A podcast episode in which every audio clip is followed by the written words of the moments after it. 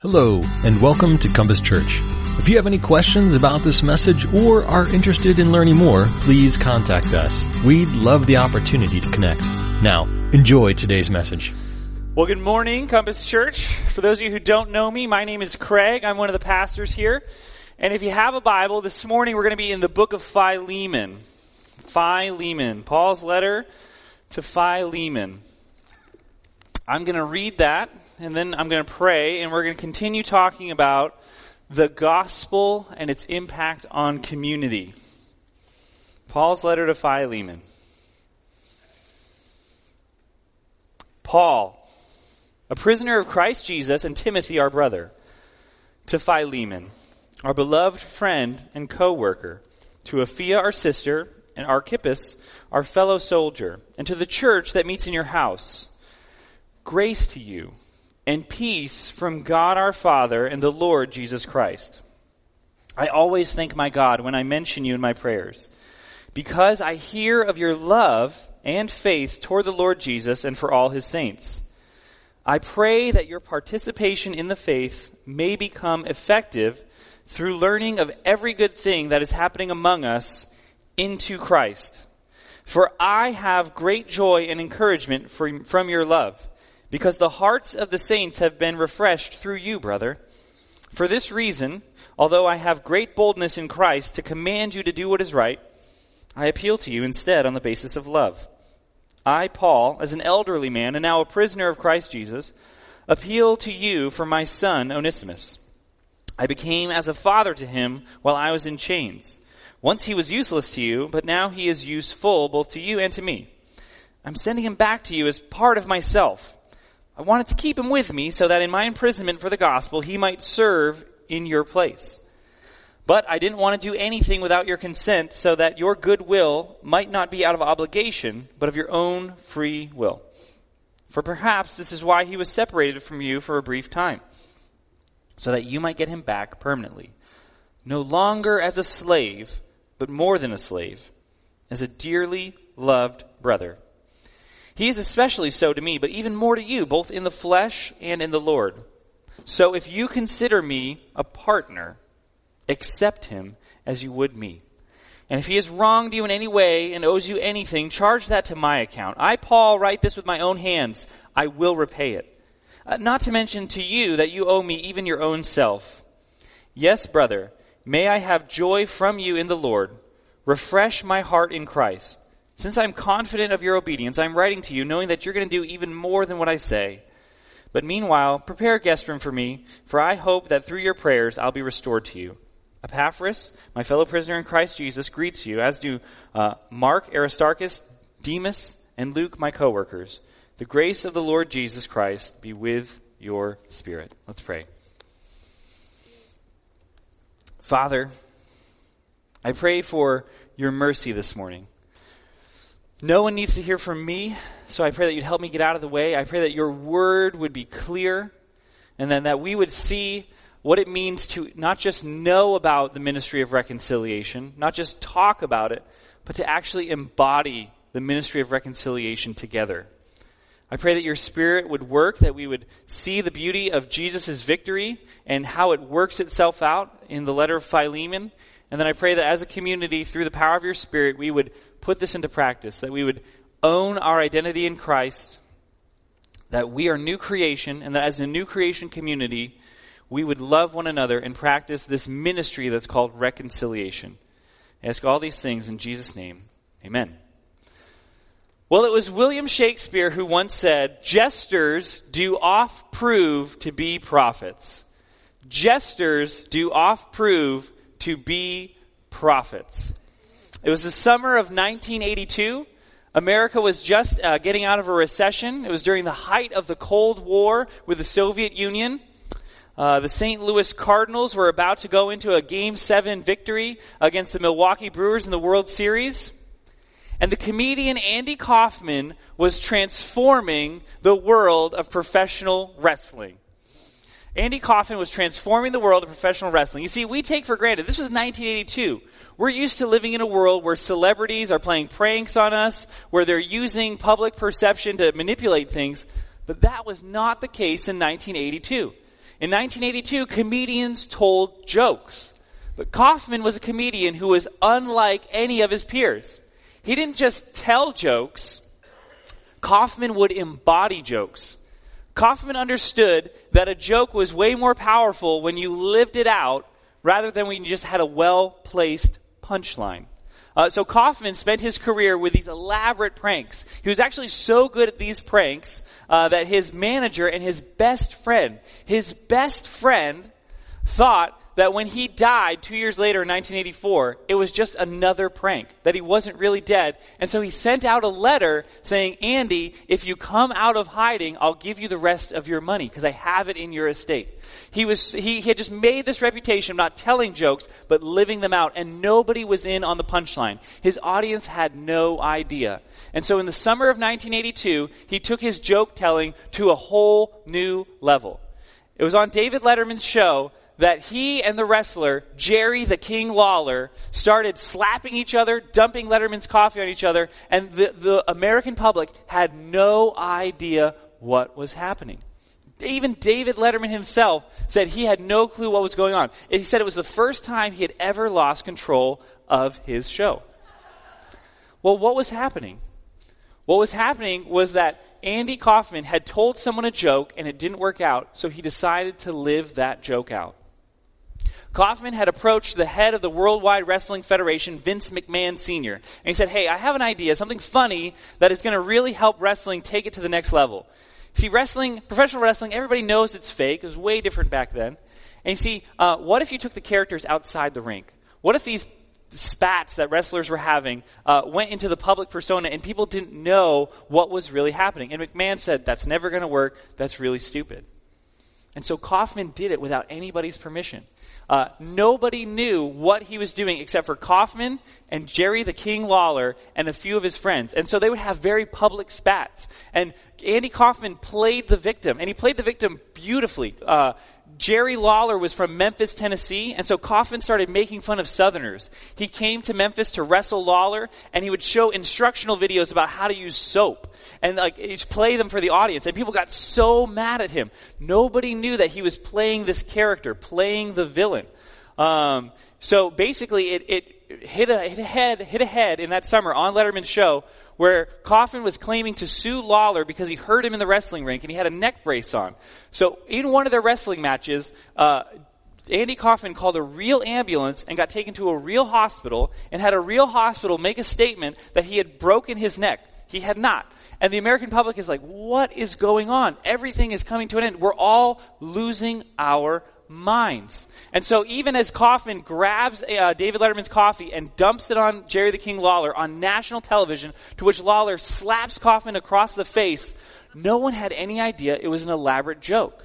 And it was a joke where it, it, it, kept going 10 years after Kaufman's death. It was in 1992 that Jerry the King Lawler told the public, like, yeah, we were friends, and this was a joke we had been working on. But it was so successful. It worked. He told a joke, it flopped. It didn't find an audience. And so he realized a better way to tell that joke was to actually live it out, was to embody it. It would have been more powerful. Jesters do often prove to be prophets. That's what the letter of Philemon is all about. Not wrestling.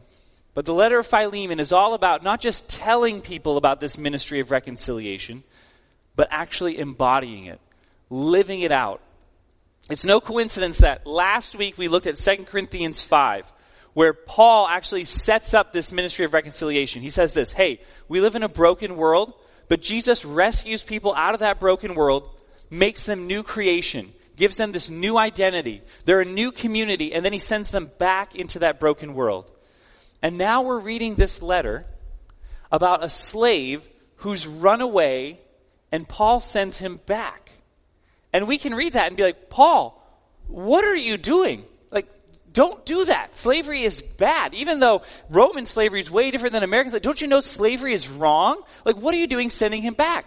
Like, these people don't recognize him as a human. And, and you're saying that he's been given this new identity as new creation, uh, and so now you're going to send him back into this broken system? What are you doing, Paul? What's happening? And the message of Philemon is this. We're not just going to tell people about the ministry of reconciliation, about how Jesus' victory gives us a new identity and a new task, we're going to live it out. We're going to embody it. And it's going to be more powerful. That's the message of Philemon. Don't just talk about the ministry of reconciliation, embody it.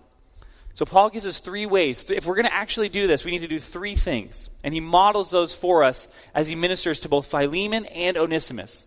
And I think the question of slavery is a big one in this book. And I just want to leave that question hanging for just a second. Because Paul, the, the scholastic scholar Tom Holland makes this statement about Paul. He says, The Apostle Paul is a genius where he sets these depth charges and then they go off later and they start turning society upside down. And what we see through the book of Philemon that we're going to see later is that Paul is actually setting a depth charge that makes slavery impossible. It actually takes all the oxygen out of the room for this system called slavery. But we're going to get there. So leave that question hanging in the air for just a second. In the meantime, what Paul wants to say is this. Paul's saying this, hey, the ministry of reconciliation is the most important thing about you. Make it your identity. Embody it. How do you do that? First, you need to mimic Jesus' ministry of reconciliation. You need to mimic it. And that's what Paul does in to uh, Philemon and Onesimus. After you've mimicked it, you need to embrace your need for others. We were never made to live alone. You can't live the Christian life out alone. Paul shows how we need other people to move deeper into our understanding of the gospel. Not just deeper into our understanding, but deeper into our experience of the gospel. Embrace your need for others. It's not a sign of weakness. And then after we do that, after we are mimicking Jesus' ministry, we're embracing our need for others, we can use this community that's being created out of that as a witness to a broken world. See, Philemon is application of 2 Corinthians. Jesus saves people, makes them new, and sends them back into a broken world for the ministry of reconciliation. Onesimus is saved, he's made new, and he's sent back into a broken world with that ministry of reconciliation. So let's first look at how we're supposed to mimic Jesus' work of reconciliation. We're supposed to mimic Jesus' work of reconciliation. This idea is found in verse, starting in verse 12 really, but it carries into verse 17 and 18. This is what Paul says in verse 12. He says, Hey, Philemon, I'm sending Onesimus back to you as part of myself. Or as the King James says, I'm sending Onesimus back. He's my very bowels. He was part of Paul's heart. But look at verse uh, 17. This is the main appeal of this letter that he's asking for in verse 17. So, if you consider me a partner, accept him as you would me. And if he's wronged you in any way or owes you anything, charge that to my account. Now, what's going on here? Uh, so, that word that Paul uses in verse 12 to say he's sending Onesimus back, that's not the typical word just to return somebody or to send someone back on their way. That's a, that's a legal word. Paul's saying this I'm sending Onesimus back to you for judgment. It's a word that they would use for I'm headed into trial. And, wh- and what does Paul say? I'm sending Onesimus back to you to be judged. And if he's done anything wrong, charge it to my account. Okay, this is a runaway slave. Of course he's done something wrong. He ran away. Uh, that cost Philemon money. That was costly. In that, in that culture and in that society, that would have been punishable by death. Uh, just by way of reminders, we talked about last week uh, in the Roman Empire, uh, the title of person wasn't something that was given to everyone. Not everyone was a person. Uh, only if you were a, a, rich, wealthy landowner, or if you were an heir that would inherit that, or if you were a wealthy woman, would you be given this title of person. And if you never had any opportunity to become a person, you were given names uh, that meant you didn't matter. And one of those such names is Onesimus. It would have been an incredibly common name for a slave to have, Onesimus. You're just useful. So here's a guy who runs away from his owner and has no social capital. He has nothing to lay hold of, he's got nothing to offer, and he comes to Paul for help. What do I do?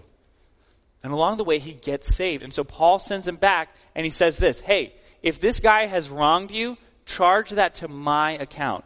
Think about what Paul's saying for just a second. If he's wronged you, yeah, he's definitely wronged you. Charge it to me. What's Paul saying? If Onesimus should be crucified, let it happen to me. Here's what Paul's doing.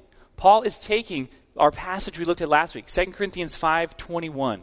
He God, that's God made him, that's Jesus, he made him who had never experienced sin to become sin so that in him we might become the righteousness of God. God treated Jesus as though he had sinned and treats us as though we had lived righteously. And Paul is taking that upon himself in his ministry toward Onesimus and Philemon. He's embodying this ministry of reconciliation. He's being just like Jesus for someone who is not deserving at all, someone with nothing to offer, is saying this Hey, if you're going to crucify someone, crucify me, not him. That starts to see the, you see the power of this letter. If we just read it quickly, it can sound like Paul's like, hey, just let this guy go. Oh, by the way, Philemon, you owe me a lot. Uh, the reason Paul makes that statement is because he's just offered to kill himself for this person, for Onesimus. Why in the world would he do this? Because he's making a statement. He's making a statement about what it means to be this new creation, this new community that God builds us. This new community is built on this amazing equality. That in Christ there's no longer slave nor free. That we're all equal. It's an old cliche, but it's unbelievably true. That the ground at the foot of the cross is level. Here's someone, Onesimus, that his culture said, not a person. And Paul's saying, no, no, no. In verse 8 and 9, he's my very heart. He's a part of me. And so if you're going to kill someone, kill me. He's been welcomed into this new community that is built on equality because we're all forgiven by Jesus, and that totally starts to turn the social order of things upside down. This would have been completely unheard of in that day. I mean, there are so many accounts of slaves running away that either just got killed or were just taken back. But Paul's saying this don't just take him back, like he says in verse 17, as a slave. Taking him back is something even way beyond a slave, a beloved brother. This is the identity that he actually gives to Philemon. Philemon, in verse 1, he opens up by saying, Hey, you're my dearly beloved friend. And then in verse 20, Paul uses this identity about Philemon, Hey, you're my brother. And now he's saying this Onesimus is the same as you. There's no room for boasting, no room for uh, like just rubbing things in their face. There's a great equality that the gospel brings. We are all part of a body and we are all equals in this body. And Paul is embodying that for the ministry of reconciliation between these two people. There's also a weird pun that we need to address because like, when you first, if you read this fast, Paul can sound like he's being kind of a jerk. Um, but he's actually he's he's highlighting this new identity that Onesimus has received. Look at verse 11 again. This is what he says: Once he was useless to you, but now he's useful, both to you and to me. Um, Onesimus, as we already talked about, is a name that means useful. Uh, obviously, you can see why they would name a slave Onesimus. And so now Paul uses this pun that's really awesome in Greek and kind of lame in English. He says, hey, Onesimus, the useful one, was useless because he ran away from you. But now we're returning him to you, and he's new creation, and he's useful. Well, the words in Greek uh, sound like this. Once he was akreston, and now he's eukreston. That sounds like Christ. And this is what Paul is saying. It's a clever pun. He's saying this. Once he was akreston, once he didn't have Jesus, and now he's eukreston. Jesus is beautiful to him. He's describing a transformation that's taken place in Onesimus' life. And, and this is what he's saying by saying that to him. Hey, 2 Corinthians 5.16, we don't regard one another according to worldly standards. Yeah, this guy cost you something. He ran away from you. And in this society that we live in, that could bring, that could bring great shame on you, Philemon, based on how you respond to that. But that's not who I, that's not who Onesimus is. That's not his identity to you. He's a brother because Jesus is beautiful to him. He's been rescued and he's been made new creation, and now he's actually not just a brother, he's a part of you. Paul isn't just talking about reconciliation, and he's not just encouraging reconciliation. He's all in on reconciliation. He's made it a part of who he is. And now, now that, now that he's starting to show what reconciliation is like, he can move even deeper in his relationship with Philemon. Once he says this, he says, hey, once you start to see how, as new creation, Jesus is continuing the work of reconciliation through us. We pick up that ministry and we continue it in one another. We use our lives to point people to that. And he's saying this, in that process, if you're going to really do that, you need other people for that. He says this, embrace your need for each other. Like, you cannot do this on your own.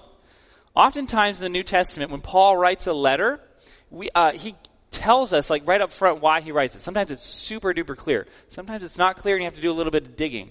The letter to Philemon is actually pretty clear. In verse 6, this is why Paul tells us he's writing this letter. He says this um, In order that, so that's, or why is he writing this? In order that your participation in the faith may become effective through knowing every good thing that is happening among us for Christ. Let's unpack that statement for a little bit. Here's what he's saying when he's, when he's talking about he's writing so that your partnership might be energized, that you might learn about what's happening among us, and then for or literally into Christ. Here's what he's saying. He's saying the partnership that we experience with other believers, uh, the word is partnership, sometimes it's translated uh, fellowship, John uses the same word to say, we know that we have fellowship with God because we have fellowship with one another, and I'm writing that your fellowship might be full. He says that in 1 John. This is the same word. Uh, this idea of he's writing so that he's going to fill out, he's going to energize, he, that Paul, uh, that Philemon's fellowship or unity might become effective, might be given life, might be life giving and energetic. Why? So that he can move into Christ.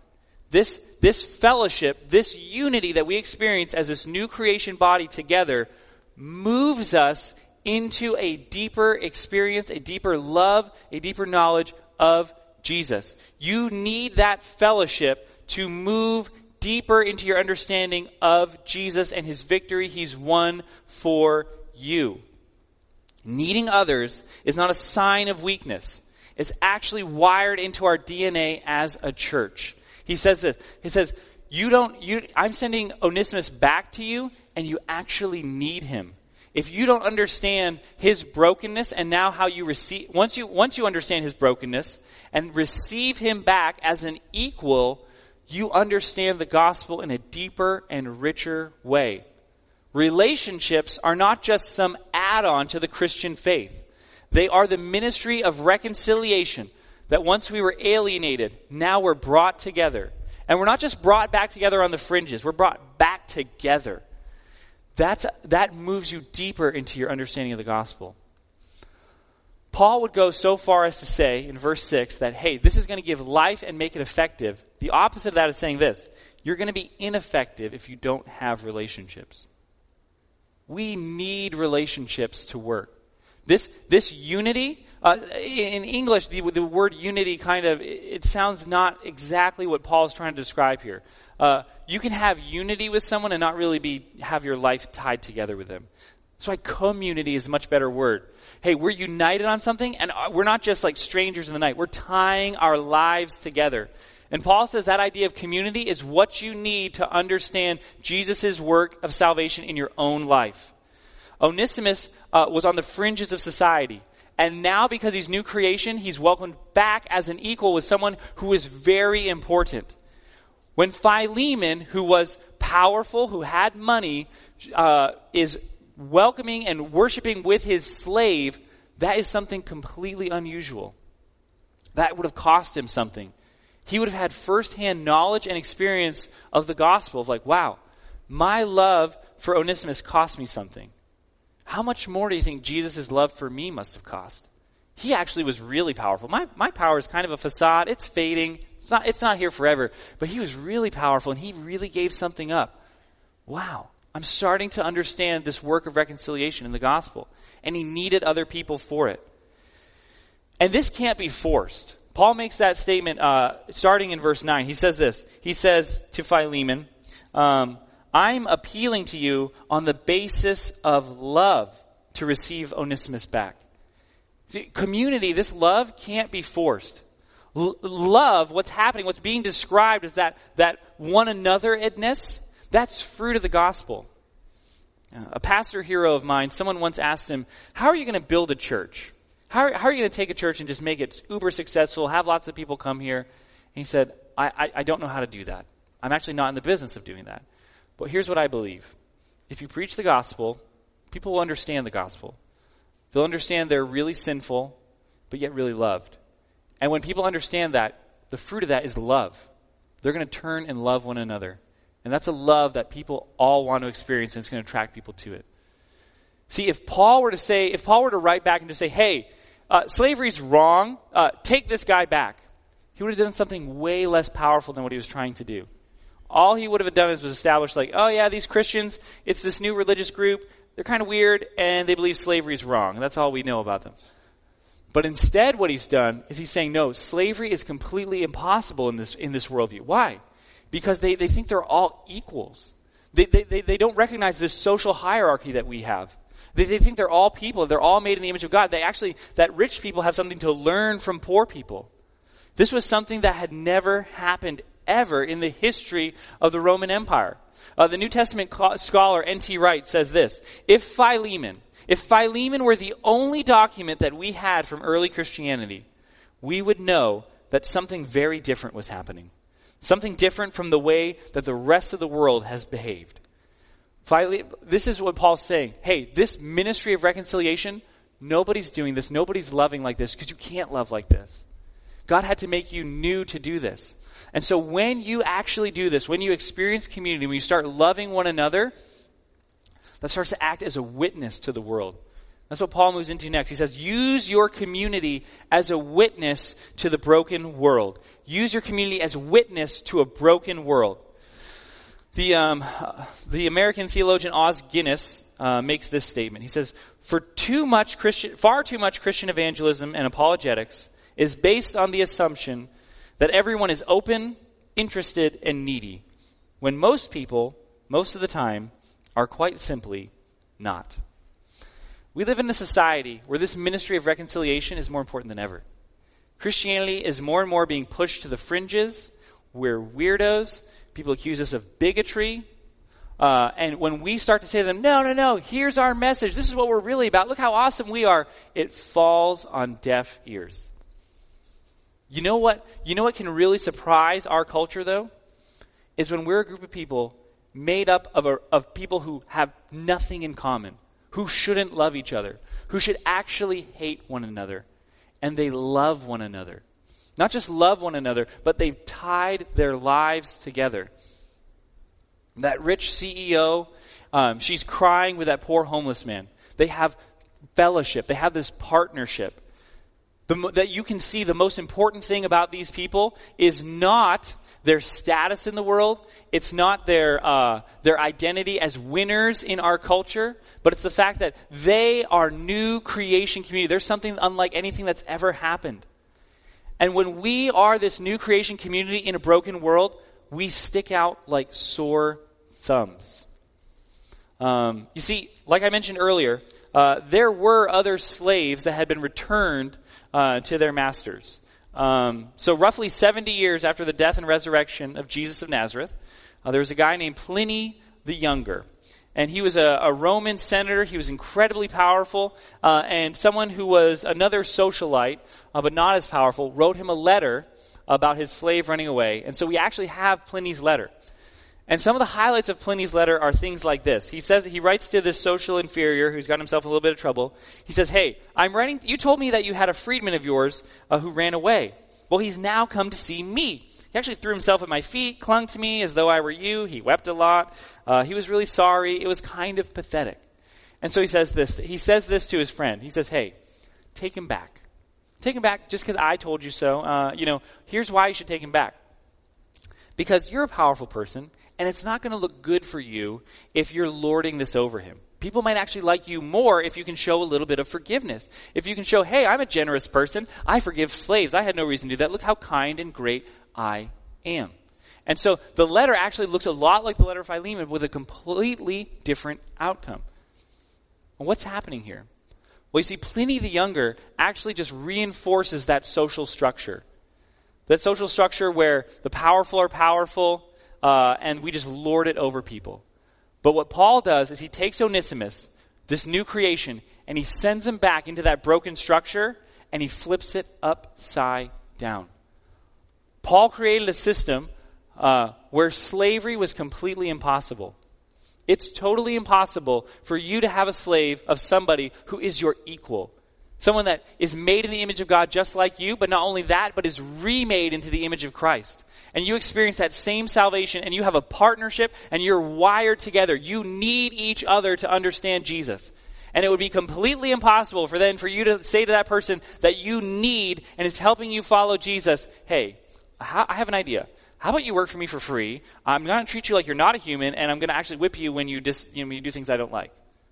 No, it's ridiculous. See, this new creation community, we take for granted just the impact that it's had on the planet we live in. If you're here this morning and you're not a Christian, I'm super glad you're here. Welcome. You keep us honest. Thank you for being here. Um, but if you believe in human rights, why? You have no basis to believe in human rights. You're just nice. And that's wonderful. Human rights are great. But this actually gives you a basis. We're people made in the image of God, and when people are receive Christ, repent of their sins, and trust in Him, that image of God is not only restored, it's brought back to what it used to be. And because of that, we treat everyone as equals. That gives you a basis for something that you love and affirm human rights. Christianity, Christianity laid a foundation, and we just take that for granted. We live in a world uh, where, thankfully, slavery isn't isn't legal anymore, and the seeds of that were planted in the Book of Philemon. This new creation community set a witness for the world. Something new was happening that had never been done before. Not just someone going around saying, tisk tisk, but someone, uh, a savior, taking broken people, making them new, and sending them back into the world for the ministry of reconciliation. So, where does that leave us as a community? How are we supposed to live out this ministry of reconciliation? Well, we were just talking about it in a staff meeting, uh, and I think it's next year, Compass Church turns 50 years old, which is awesome. God's been faithful for 50 years. Lots of amazing things have happened here. But just think about it from another angle for a second. 50 years is a lot of conflict. There's 50 years of broken relationships, 50 years of hurt feelings. That's messy. This ministry of reconciliation, let's not sugarcoat it. It's hard. It's, it's not easy. It's difficult but we think it's a mess worth making. Uh, the author Ken Sande makes a statement that conflict is an opportunity to put the gospel on full display. Uh, we want to, as a community, take this ministry of reconciliation and make it our identity. We are not defined by our sin. We are defined as new creation. And that new creation, it doesn't, it doesn't, we're not alone in this. We've been molded into a community. And we actually need one another to understand our Savior. And so we're saying that yes, reconciliation is messy. It's difficult. It's complicated. But we believe it's a mess worth making. Reconciliation is also risky. Think about Philemon for a second. He was risking a lot taking Onesimus back. He was risking social capital. Um, he was risking financial loss, but he did it. Uh, the gospel makes us generous people. And so, in order for reconciliation to work, if you're going to really know people and be known by them, that takes risk, takes vulnerability. Being vulnerable is within itself a risk. If I'm vulnerable with you, you can take the information I'm using and use it against me. You can gossip, you can judge me. That's inherently risky. But we believe this. We believe that putting the gospel on display, putting this new creation ministry on display, is a risk worth taking. And so, like I said last week, we want to provide rhythms for us as a church community to do this together. Uh, we believe that if we don't make something a priority, just like exercising, it's all of a sudden going to be June, and those New Year's resolutions we made about that treadmill are they're gone. And so we want to create a rhythm, a healthy rhythm, where we, as a church body, say, "Hey, we are taking this this work, this identity, this ministry of reconciliation seriously." And so we're relaunching community groups. They actually start tonight. Some of them are happening tonight. And so what we're saying is this hey, we want to, as a body, every single one of us get together and practice community together. Be known. Work on knowing each other. Yeah, we're going to hurt each other. We're going to, we're going to, feelings are going to be stepped on, but we're going to practice this ministry of reconciliation. Um, and so, for this to work, we have to embody the book of Philemon. Just like Paul wasn't forcing anything on Philemon, we don't want to force community on you. Please hear me say that. This is not a forced activity here at Compass. But what we're saying is this if we really do want to be a witness to a broken world, we need to love each other. And if we're going to love each other, we need to be around each other. It's really easy to love someone from a distance. They don't ever upset you, you don't ever upset them, no conflict. But we want to make rhythms where we're getting into each other's lives. We're getting to know one another. We're sharing our struggles. We're sharing our burdens. And the fruit of that, as we start to grow in our understanding of the gospel, is love. And a watching world will see that love, and it's going to be unusual. It's going to be something they've never seen, something they've never experienced. So here's what we're doing. They start this week, and they're going to run for about 12 weeks. They're running till the first week in December. And you, you don't, if you miss one, don't feel you have to drop out. Oh my goodness, it's over. No, no, no, don't do that. But we want you to find a community group that's near you, that you resonate with those people. Uh, and so join it and make an attempt to be there as often as you can. Realign your priorities to say, hey, this is a part of my identity, community. It's not some tag onto the Christian faith. It's central. So I'm going to make this a priority. And so we're asking you to join and be known. It's going to be awkward. I, I guarantee you. I, I, my community group starts on Wednesday. I know that it's going to be great, but there's going to be lots of awkward conversation. People get to know each other. That just happens. But embrace the awkward with us and t- set off with us toward community. It's going to be risky. If you if you've been here for a while and you've just kind of been on the fringes, you've just been hanging out, now all of a sudden being known, people are going to be like, oh my goodness, I didn't know that about so and so. Wow. And there's a risk involved with that. But here's what we're saying as a community we're all going to take that risk together. We're all going to be known. Why? Because when we come out of the fringes, and we come into the center, that's where true growth happens. And that's where we learn and we embody and we experience this ministry of reconciliation together. We're all doing this together, and we're all headed this way. I know it's risky, but we think it's a risk worth taking. Paul climbed into a, a, social setting and he flipped it on its head. We have the ability to do that here in our city. So many people look at the church and they say, I know what Christianity is all about. It's about empire building. Uh, that pastor just wants to get a big audience, and he's going to get a popular podcast, and he's going to go to conferences, and he's going to buy a big house. I've been there, done that. Empire building, I don't want it we have an opportunity to flip that on its head. Say, no, no, no, we're not about empire building. We're actually all equals here. Uh, nobody's better than the other. We're not building our own empire. We're actually crafting our lives together, getting to know each other, and embodying that because we had a Savior who did that for us. We can use this church to point to Jesus, and one of the rhythms that we can do that through is through community.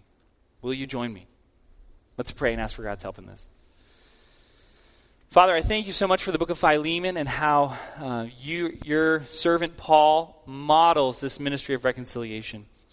God, I pray that we as people would model that together, that we be willing to be hurt for one another, that we would uh, take on other people's brokenness and point them to the Savior. Father, we do need one another. We can't do this alone. So I pray that you would help us, give us strength to do the risky business of letting people into our lives so that we know them and we're known by them. And God, I pray that this would be a spirit led ministry that our neighbors see and know there's something different because we have been made new. God, help us to be a witness to a broken place that is in so desperate need of the Savior. I ask all these things in Jesus' name. Amen.